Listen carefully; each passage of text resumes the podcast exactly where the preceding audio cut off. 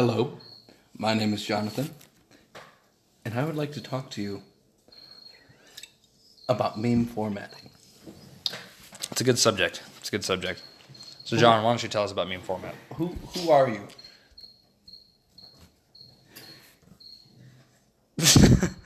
It. uh Let's talk about meme format. Okay. so when So my name is Austin Chavez. quit looking at me like that. so when analyzing a meme,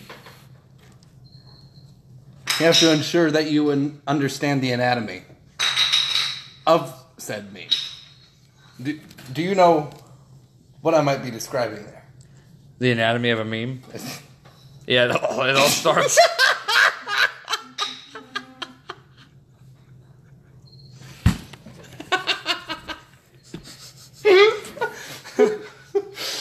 it's not funny. It could be. If it was a meme, it would have been. You're right. the anatomy of a meme. We're going to start there because you got to break memes down piece by piece to really understand um, memature and how to create memes and, and turn them into real life situations and turn real life situations into memes themselves. So we're going to start off with the anatomy of a meme because you got to know how to really break it down. You got to know what a meme is made out of in order to actually make a meme. Uh-huh. So, why don't we start with history? History of memes. Um, That that is a really good point, Austin, because sometimes when you create a meme, you have to draw from memes of the past. Because that's what really centers the meme to something that is already in someone's head.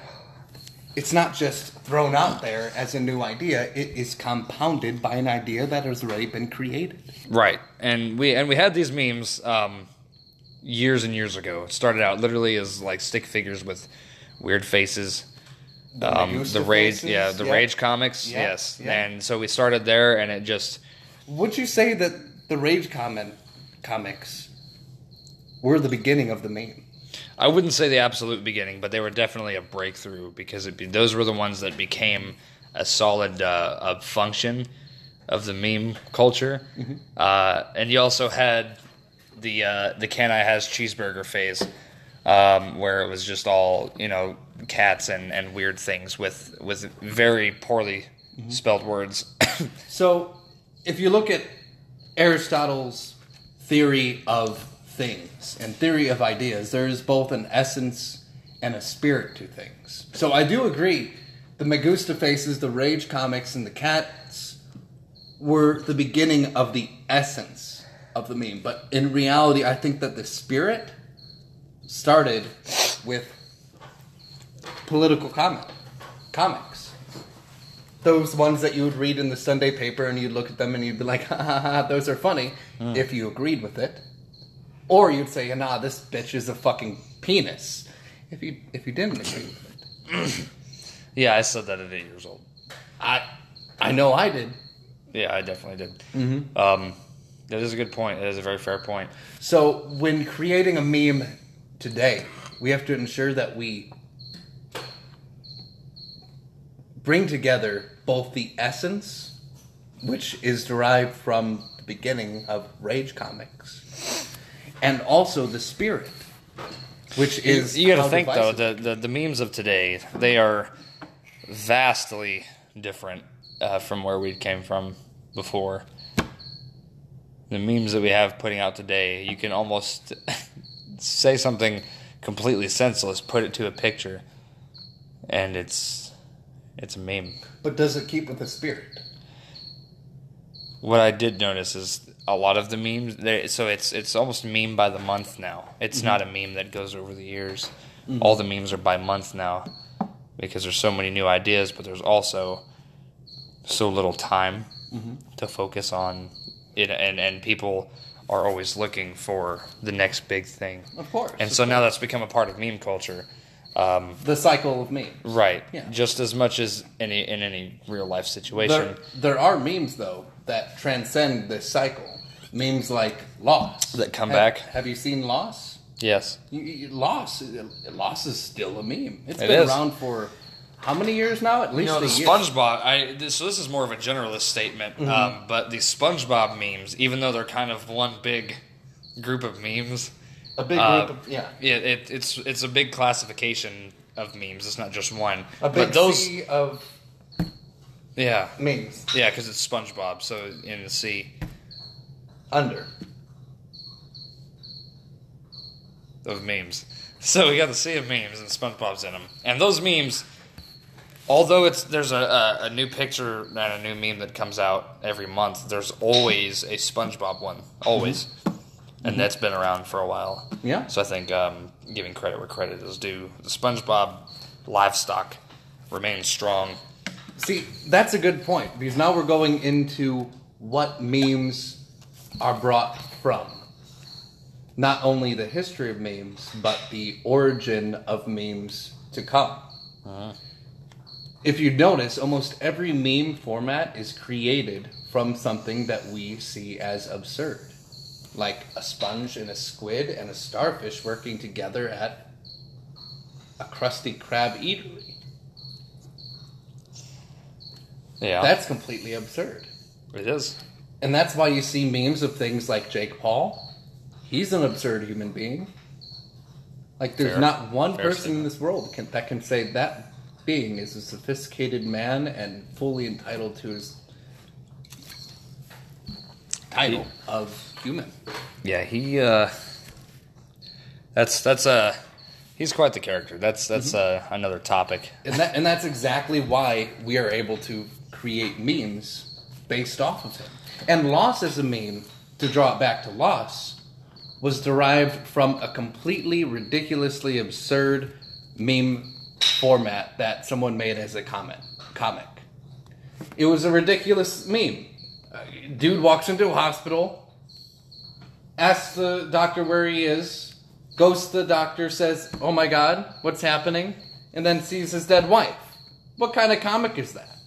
So naturally, people look at that and say, That is an absurd comic. There's no way that this is meant to be funny, but we're going to enhance it.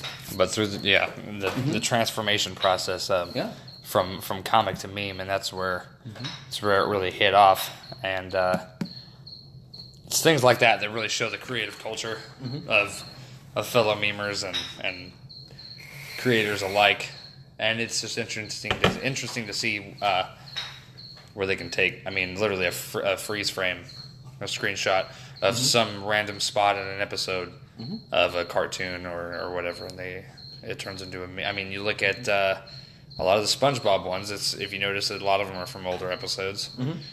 Um, so you had like the uh, the caveman SpongeBob. That mm-hmm. that episode That- came that out a while ago, and it it stayed alive Yeah, for a while. did. It's every now and then I still see one. It almost beat the cycle, but it wasn't quite strong enough. When you had Evil Patrick, that one lasted for a little while. It still lasted. It's still definitely a thing. And the fist of Arthur. Uh-huh. Mm-hmm. That was a good one. Mm-hmm. I still There was a- there's a the new petting one. dog meme. Animal memes are always going to be. I mean, naturally. That's that's that comes from the from the uh, origins of the Can I Has cheeseburger. yeah. It that Yeah. animals and the just- loops. You remember the loops cat? That one is completely 100% derived from Can I Has. It is. It is. So now that we've kind of discussed the origins and the history,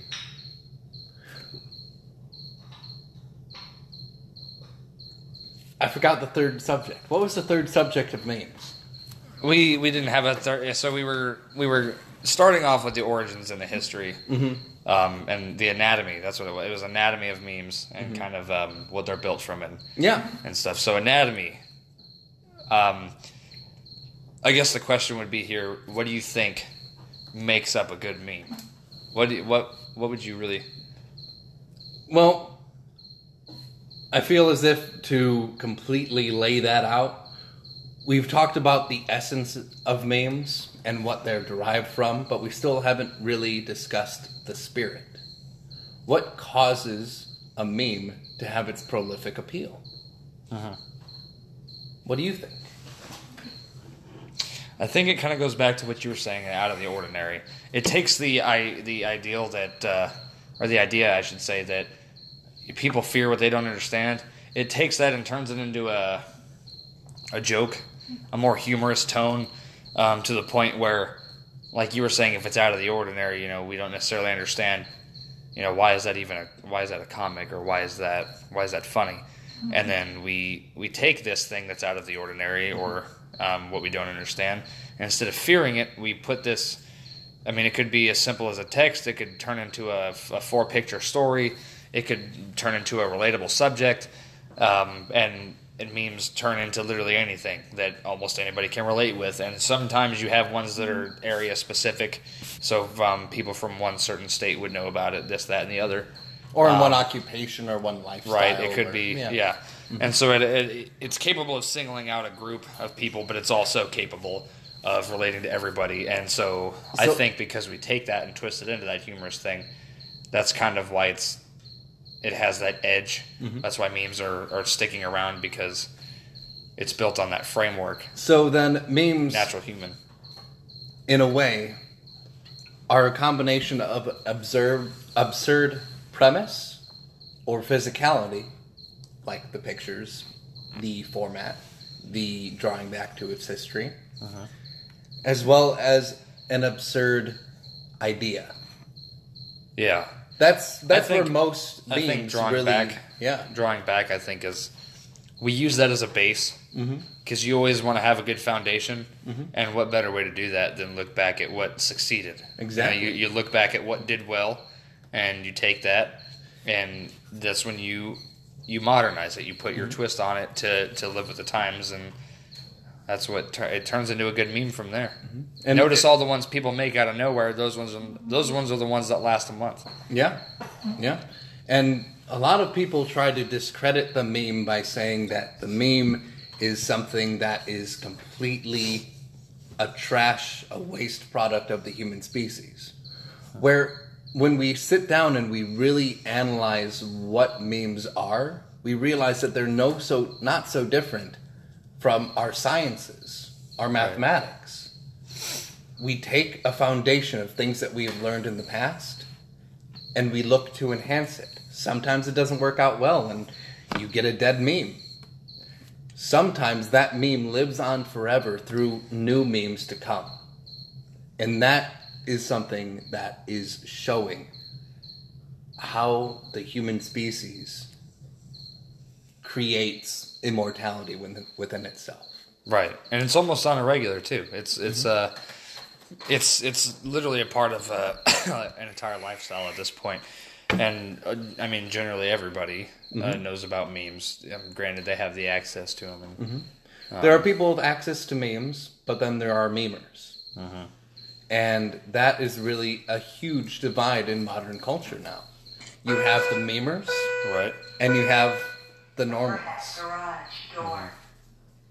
I think I think fair. that leaves us at our uh, conclusion, and I thank you for talking to me about what matters most to both of us. Yeah, I think um, that's a good spot to leave off on, and we can we can definitely break it down, um, you know, into the further uh, cinematics and, and whatnot of of memes. Um, but for now, I think a a background check, if you will, will be a decent spot to leave it off on. exactly. So Thank you so much for listening to our anthology of memes. Have a good night.